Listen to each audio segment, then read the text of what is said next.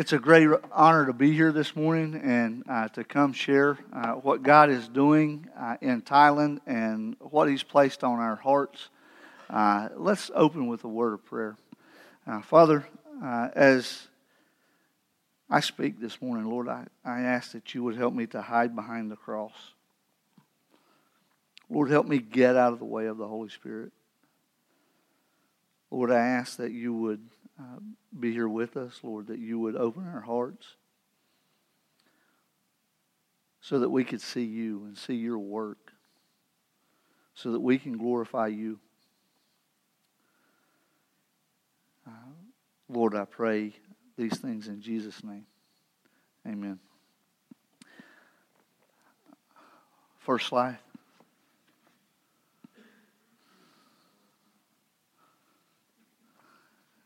Oh, it's behind me. Okay. I was looking at that one. Sorry. Um, so, when Mary and I first started, we're, we're Southern Baptists like you. Uh, when we first started looking at missions organizations, uh, we uh, talked to the IMB first, and we had teenage kids. So the IMB said, uh, We don't send teenage kids to the field. Well, God had made it clear to us that we were supposed to go, so we found this organization called Crossworld uh, through a series of things that, that happened. Um, we were, uh, and I won't go into that story, uh, but but here's why we chose Crossworlds because Crossworlds tagline is making disciples in the least reach marketplaces of the world. And God really had put that on Mary's and my heart is to go and make disciples. And so, what does that look like? That's what we want to talk to you about today. Uh, what it looks like to make disciples in Thailand, and hopefully, you'll be able to take away from this is what can I do to make disciples right here in PG or Marion or Glenwood or wherever you're from. One of the key verses that God put on mine and Mary's heart uh, as we started our ministry is this 2 Corinthians 5.20 Therefore we are ambassadors for Christ, God making uh, no, let me turn around here. God making an appeal through us. We implore on Christ's behalf, be glorified, uh, be reconciled to God. So our ministry is to go and be ambassadors. You know, it's not just our ministry, that's every Christian's ministry. This is Paul's writing in 2 Corinthians. As he says, go and be ambassadors. Act like you're an ambassador. What is an ambassador? An ambassador is a spokesman for a kingdom or, or for a country. We have, an amb- we have ambassadors in many nations. We have ambassadors in Thailand that I have to go see to get paperwork for visas and things like that. And if I need something from the U.S. government, I go to the U.S. consulate and say, hey, I need this document, and they, they fill it out for me. But an ambassador is not just there to take care of its own citizens. An ambassador goes and he tells other nations about what's going on in his nation or her nation, and then they have an agreement, and it's, they're the spokesperson for the nation. That's what we are. We're spokespersons for Christ. And in that, we're pleading on Christ's behalf to be reconciled to Him. Next slide. The next slide is if you're a missionary, this is you can't not be a missionary and don't understand this. God tells Matthew 28, 19 through 20 to go, therefore, and make disciples of all nations, baptizing them in the name of the, uh, teaching them to do all that He has taught us baptizing them in the name of the Father, Son, and Holy Ghost. Now, what does it mean to be a disciple? Ethan did a great job with the kids just a moment ago, explaining on their level what it is to be a disciple. But if you look in the Bible, what being a disciple is, being a disciple is a learner. You look and you read about in, in Mark about the Pharisees having disciples. Uh, you, you look and you read about John's disciples, and you see Jesus' disciples as he calls his disciples back and forth. What I've come to understand about discipleship is this discipleship is a process. It's we in church often say, come to discipleship class. Come to this Bible study. We're, doing discipleship in church. And, and in a church context, that's, that's true. That's what those things are. But in our life concept, what does it mean to be a disciple? What does it mean to be a disciple for me, and what does it mean to be a disciple for you? What does that look like? Let's talk about that. So I'm going to talk about the, the last four years we had in Thailand. And some of you, if you came on the Sunday night back in January, you've heard this talk, a little bit of, of this talk. Uh, I'm going to cover some of the same things just because it's, it's relevant to this context and what we're talking about tonight. And to tell about our ministries for those of you who didn't get to come on that Sunday night. Next slide. So this is our Thai team. You noticed I'm the old guy. Uh, all my uh, team members are in their early 30s or, or 20s. They've got a bunch of young kids. Uh, Mary's uh, and my kids are all grown, and we've got grandkids, some of them the same ages as the ones that we have in the picture behind us. But we have people that are leaving their families and coming to work in Chiang Mai, Thailand, or in other places in Thailand with us. We're, we're in Sukhothai. We're on the border, on the Myanmar, what we know as Burma, on Myanmar border. Uh, we're uh, all over the place uh, in Thailand. And it's mine and Mary's job kind of like herding cats. We've got to keep track of all these people and what they're doing and, and help them come along and, and help them in their ministries. That's our primary job there. We also, day to day activities, though, I work in a, in a children's home uh, it's um, called Agape Home for Children with HIV, and I'm going to talk about that in a little bit. Uh, but our Thai team, uh, we work in Sukhothai. Uh, Sukhothai is where our teachers are. They work in public school systems where they're able to share the gospel. Uh, we've had one teacher in the public school system that were, was able to uh, share the gospel uh, through the Christmas Uh, program, doing a Christmas program. And after he finished, the principal of the school asked him if he would pray over the school in Christ's name. Now, this is a Buddhist school.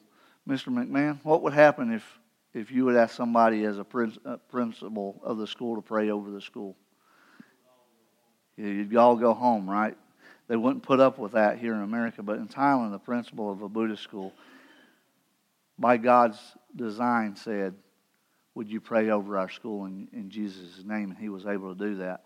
Today, he's been able to lead Bible studies at lunchtime. It's open Bible studies out uh, in, in an open yard where all the kids are out at lunchtime. Anybody can come and go that wants, including parents. If they want to come and see what this Westerner is doing, they can come and share the gospel. And he gets to read Bible studies, and he does it in Thai. And um, it's amazing the doors that God's opening just because we're available to say yes and that we're there. Um, go ahead and go to the next slide. Uh, while we were in Thailand uh, at the beginning, speaking Thai is very difficult. Uh, speaking Thai, you, there's five tones, so I can say ma or ma. I've just said two different words. First one, ma, means come. Ma means come. Ma means dog. Uh, is, uh, is pretty difficult, and as we're learning, I felt like that we were not being able to have ministry, even though we had some ministry with our Thai teachers there. And I wanted more ministry to be able to do. Uh, I'd been involved in prison ministry here in the United States before we went over. So the international church that we were involved with there, uh, Chiang Mai Community Church, they have a prison ministry to foreign inmates. I want to tell you a story about Somnani. Somnani is the third in line of Christians that we got to see come to faith. So he's a third generation Christian. When we I, uh, uh, came to Catherine and said, Catherine, she's the lady that's in charge of the prison ministry. I'd like to be involved. She said, okay, we've got some Americans in, in the prison. You can go and speak with them. So I said that would be awesome. So I went in, into the Chiang Mai prison, into the international, and had the inter, the day that we could visit with international prisons. And I started talking to these two Americans. Quickly come to find out they didn't want to really speak to another American. They had left America because they wanted to get away from us. That's okay. They don't want to speak to me. God had other plans that was bigger than we are. Uh, we went to a Buddhist nation to, to reach Buddhists, and God gave me a ministry uh, initially to Muslims. Doesn't God have a sense of humor? I know nothing about being a, about Muslim and about Islam. This first guy that he brings to me, who's not pictured here because we can't take pictures, Simon, he actually got out of prison. I was able to get a picture of him or with him. Um, this first guy's name is his Christian name is Paul. Uh, his Muslim name is Ali. Ali is a human trafficker. What that means is that he sold people into slavery.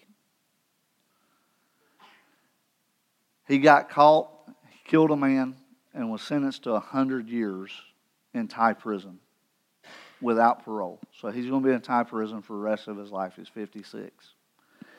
While he's waiting on sentencing, uh, he wanted to, to read uh, to read a book. He was very interested in, in reading English, and he saw this guy with a, a book, and he said some extra books. He says, "Can I have one of those?" And the guy says, "Sure."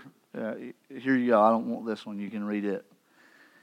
That book happened to be the compilation of the Gospels. And Paul told me on that first meeting that I met with him, he said, as I read the scriptures, or, or that compilation of the Gospels, it's like a light turned on in the darkness. So, first time he'd ever read anything about Jesus, he had always seen and heard from a, his perspective, from an Islam perspective, who this Jesus was. And he got thirsty. And Catherine, who works as an interpreter, had came, came into the prison, and he had already rejected one conversation with Catherine that I didn't tell you about, but that's okay. He went to Catherine and he said, Catherine, I need a copy of the Bible. I, I want to read it.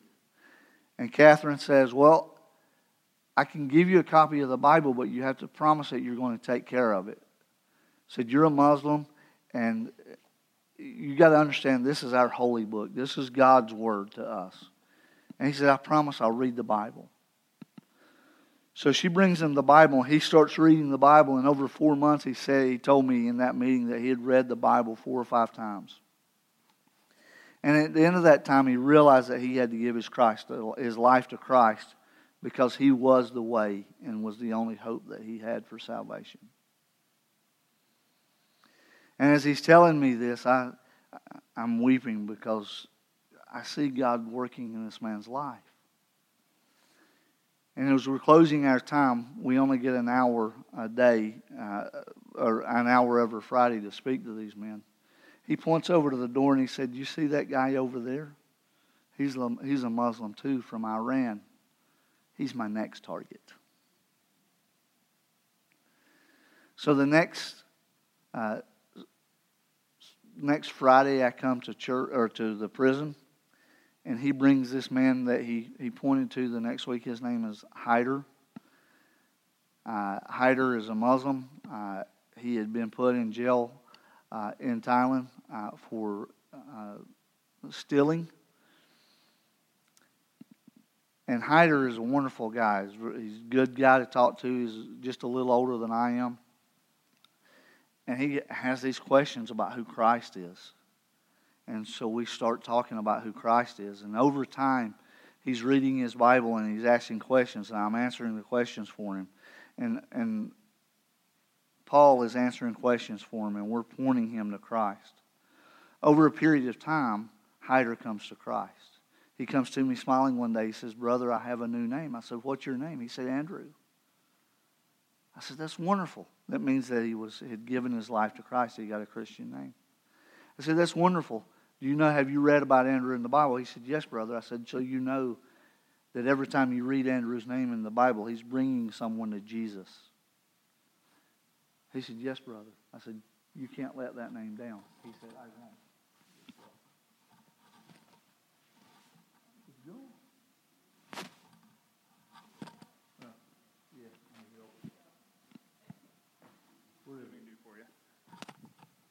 They'll be able to find it.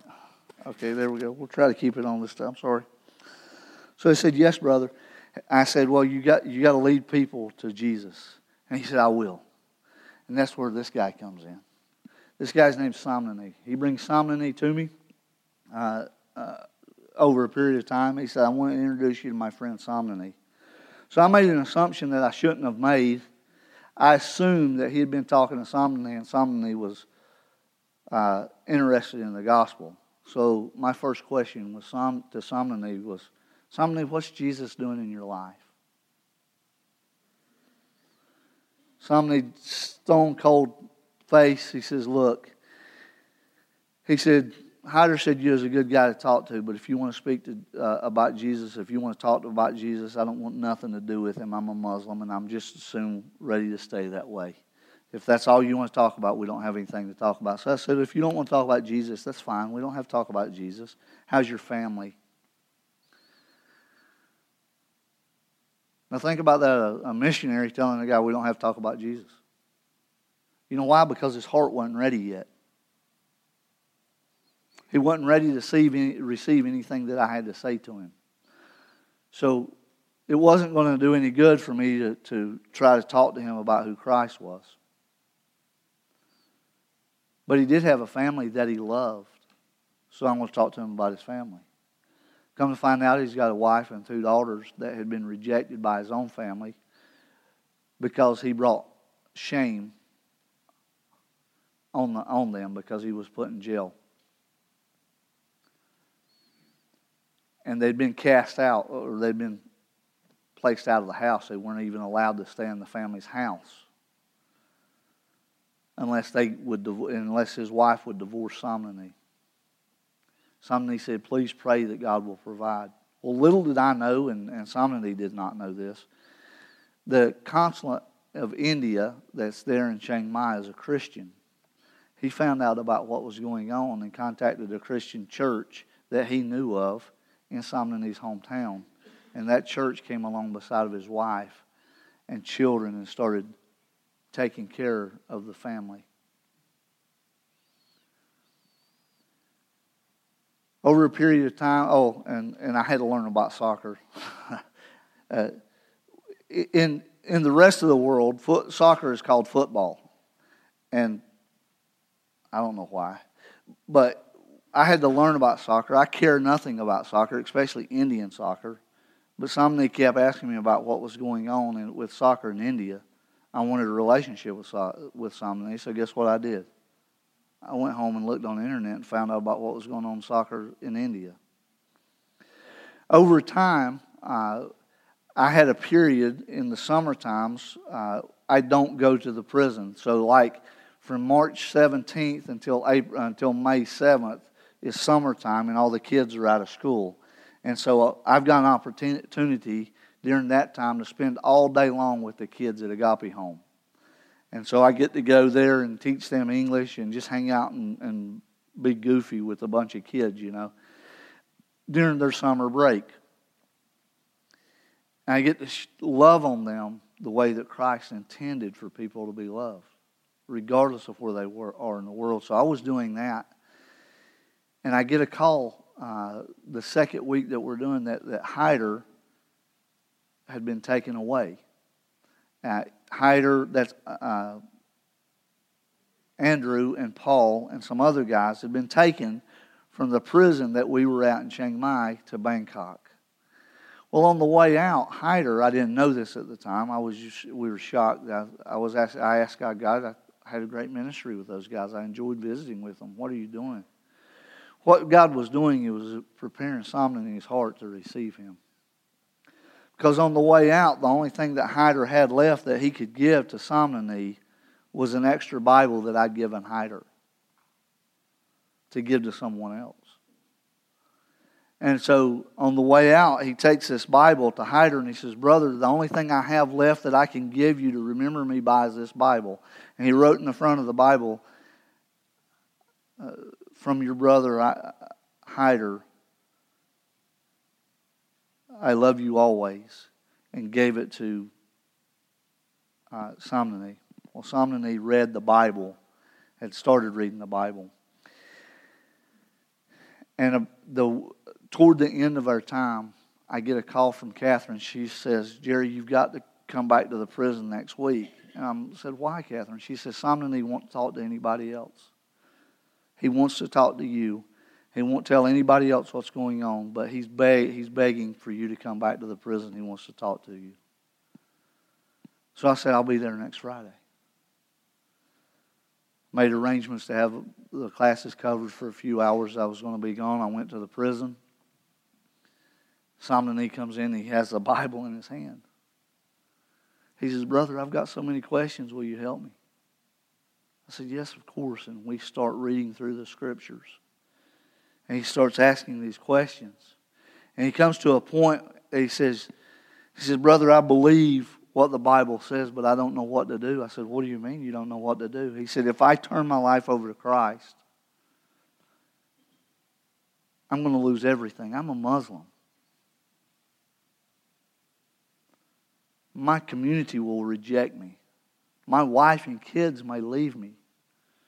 What do I do? I said, Something I can't answer that question from my own perspective. I've never had to face that. Whenever I gave my life to Christ, my family rejoiced.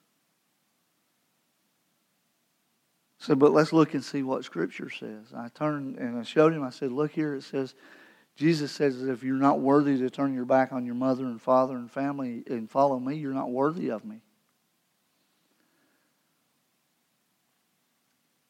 And I said, You need to know this too. And I told him the parable uh, of the man, uh, the, the rich man that came to Jesus, and he says, What must I do to be saved? And Jesus says, Well, you tell me. He says, Well, you got to keep the Ten Commandments. And Jesus said, How you doing on that? That's Jerry's interpretation of Scripture, by the way. That's not.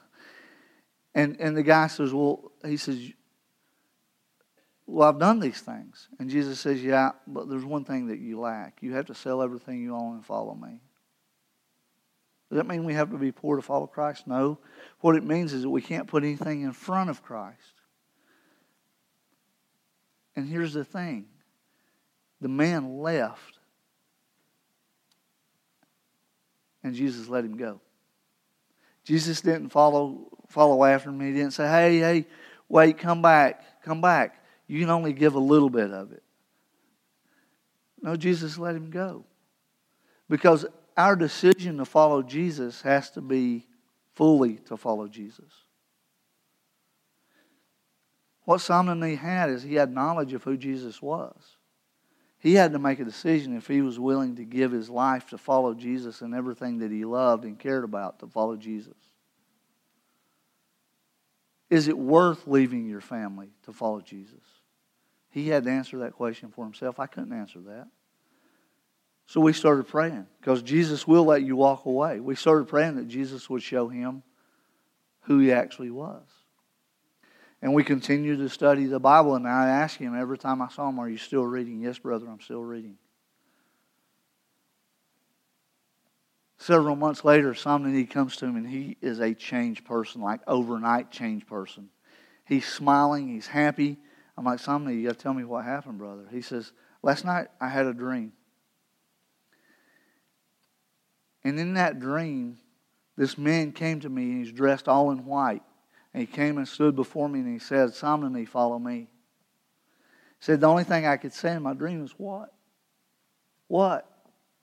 And Jesus said, and he said, The man said again, Somni, follow me. He said, The only thing I could say again is, What? He said, Then the man said, Samnani, you're looking for the truth. I am the truth. Follow me.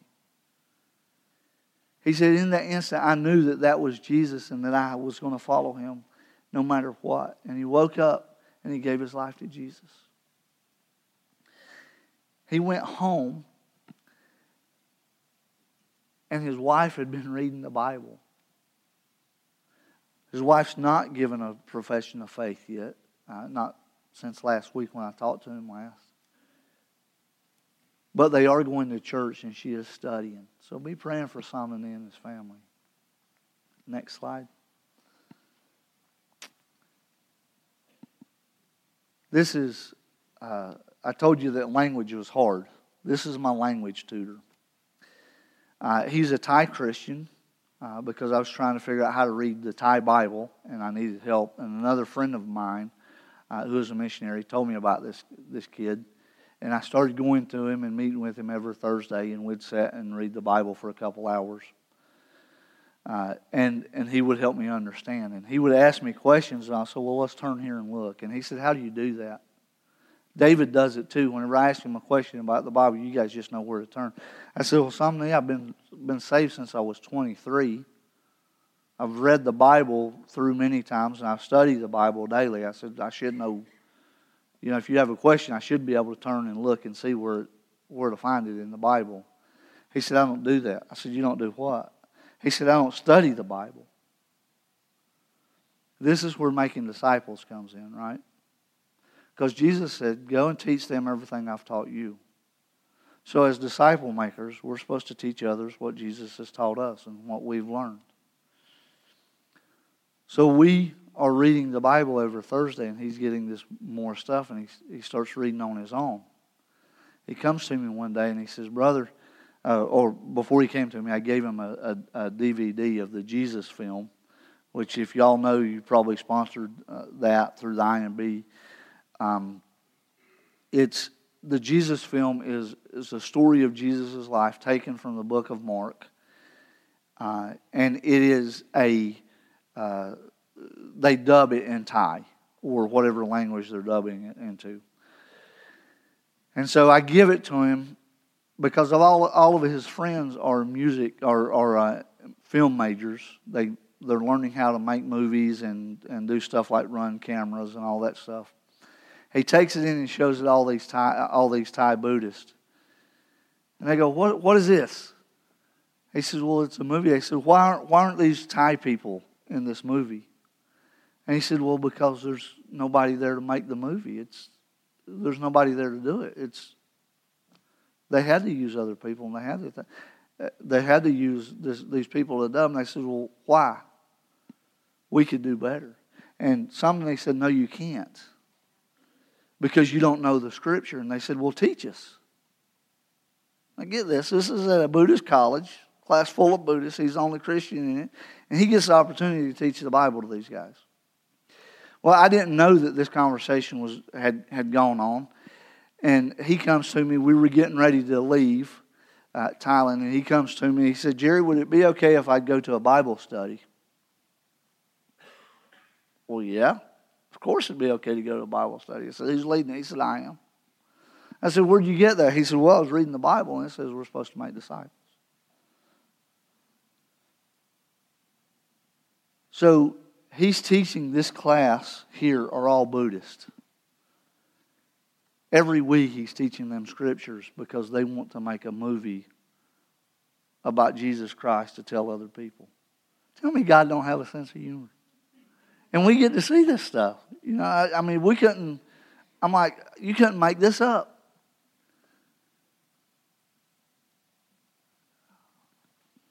Next class, uh, next slide.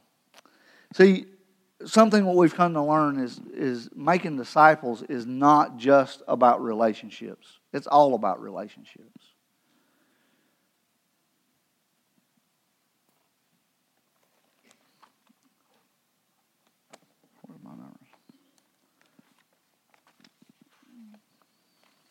I have to get my note card because I can't remember numbers.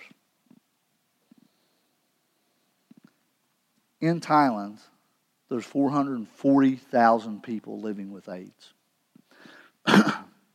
That's 1.1% of the population. They're the highest nation per capita with AIDS in all of Asia. Understand this. The first case of AIDS in Thailand was not reported until 1986. Do the math. We're 23 years of AIDS in Thailand, and 1.1% of the population has AIDS. It's rampant and it's unchecked. And that's a tragedy. We're involved with Agape Home for Children with HIV and AIDS, children that are affected by HIV and AIDS. These are beautiful kids that we get to interact with. That they're ostracized because they have AIDS, and it's not their fault. They were born with it.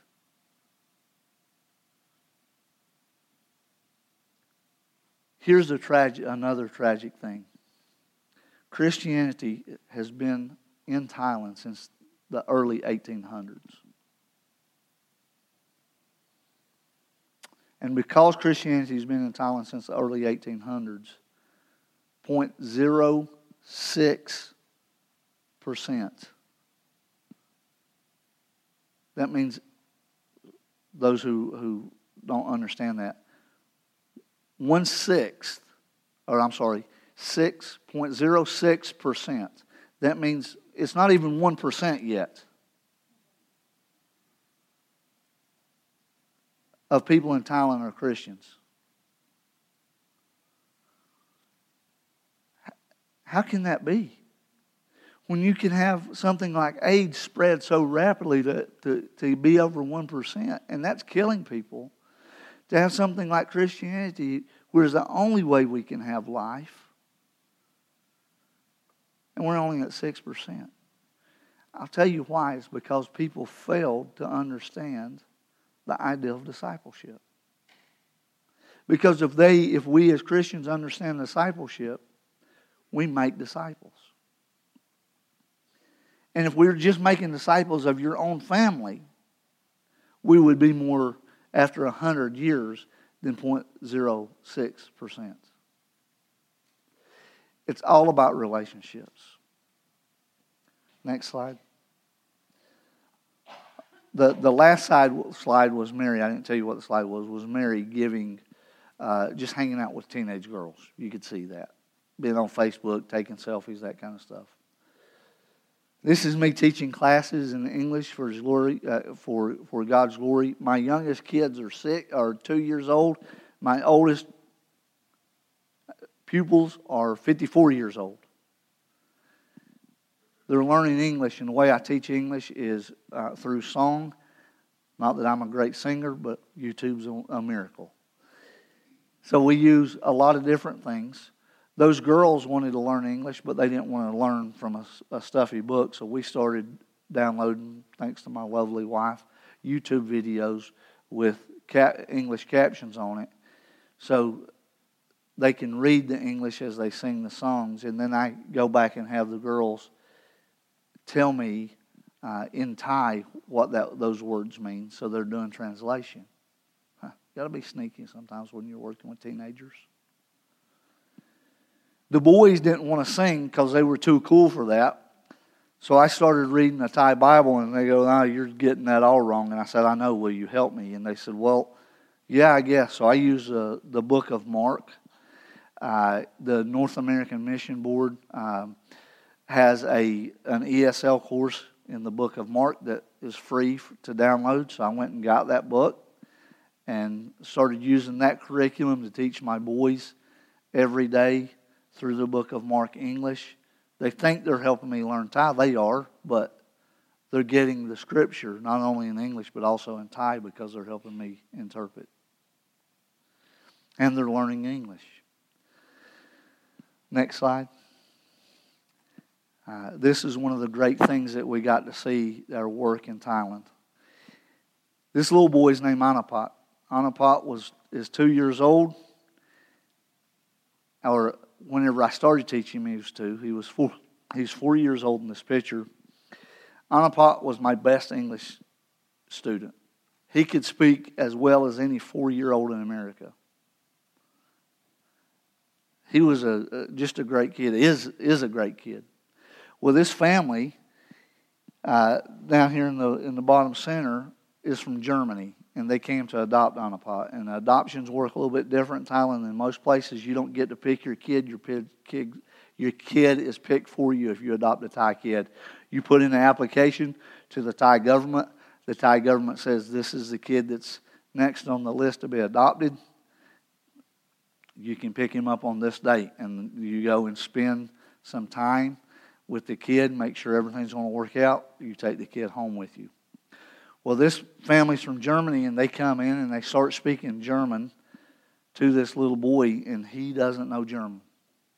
Think about how terrified you would be if you came up and had this person speaking to you in another language and you knew that you had to go live with them. This kid was terrified. He was crying, he was weeping. Uh, he, he was coming unglued because he knew that it's not going to be good for me. I can't even ask for a cup of water. And the, if this didn't work out, the family, this man and woman, goes home without a child. And they have to start all over. So the dad just looks at me in English and goes, I don't know what in the world I'm going to do. I don't understand this. And the little boy starts beaming and he looks at the guy and he says, he quits crying. Almost immediately, he looks at the guy and says, Hello, my name is Anapat. What is your name? And in that instant, a family was made. He, Anapat, these, these, this couple is a Christian couple from Germany. And Anapat's going to grow up in a house of people that love him and has a forever family because he was able to learn English. Next slide. It's all about relationships. I'm going to finish up here, and I'm not going to rush through this even though I'm out of time. Don't electrocute me, guys. Uh, they, uh, this family is a family that's dear to us. They're in the process of becoming disciples of Jesus. And I say in the process because all of our lives, uh, as learning to be a Christian, we're on a journey. That's the Pilgrim's Progress. That's about this guy's journey to be a, in the life of being a Christian and all the hardships that he faces. I, I can't wait to see that movie. I'm going to go take and go watch it myself.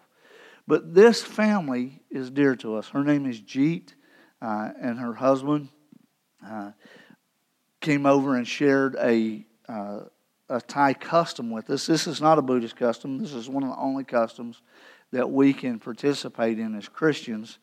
Uh, and this is from northern Thai, Thailand, and it's a water blessing. They call it Rotnam. And the reason that we could participate in this because I can tie this directly to baptism, to our baptism. And I used it to tie directly to baptism. As we, uh, you fill this bowl with water and scented with and scented fragrances like jasmine and other flowers, and then you dip the water out and you go to your elder and you get down on your knees in front of the, your elder and you pour water on the hands of your elder and ask your elder, your grandparents, or teachers to forgive you for any wrong that you have done in the last year. And if they accept that, they take the water and pour it over your head or over your shoulders and give you a blessing. Ain't God amazing the way He uses stuff to point back to Christ and to point back to Christianity? So we were able to explain to our friend what this meant. Let me tell you about Jeet. When she first came to know us, Jeet was agnostic of anything. She she said, "Well, my mom and dad are are Buddhists, but I don't practice Buddhism. I don't go to temple." and uh, I don't know anything about Christianity, I, so I, am nothing. I, I just I'm me, you know.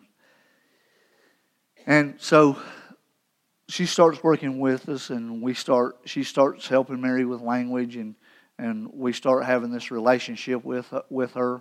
She comes to me one day and she said, "Jerry, I went to the temple, to Buddhist temple." I said, "Gee, that's wonderful." You say, well, why would you say that? She's going to a Buddhist temple to worship idols. Because that told me one thing. She went from not having a relationship with anything, not caring anything about the next life to come, to starting the search. And where did she turn the search first? To what she knew Buddhism.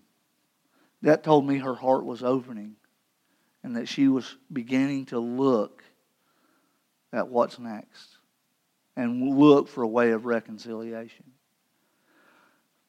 I showed Jeet the Jesus film as I was sitting down and, and uh, studying Thai, watching the Jesus film while Jeet was over.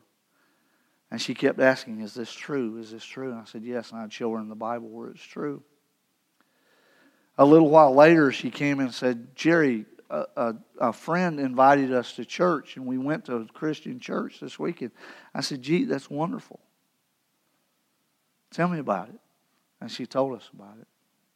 A little while later, Jeet tells a, another friend of ours who uh, it was a teacher that was living with us while she was doing some language study. Some days I'm a Christian, some days I'm a Buddhist. Progress. Is she a Christian? Of course not. Because Jesus says, I'm the way, the truth, the life, and no one can come to the Father except through me.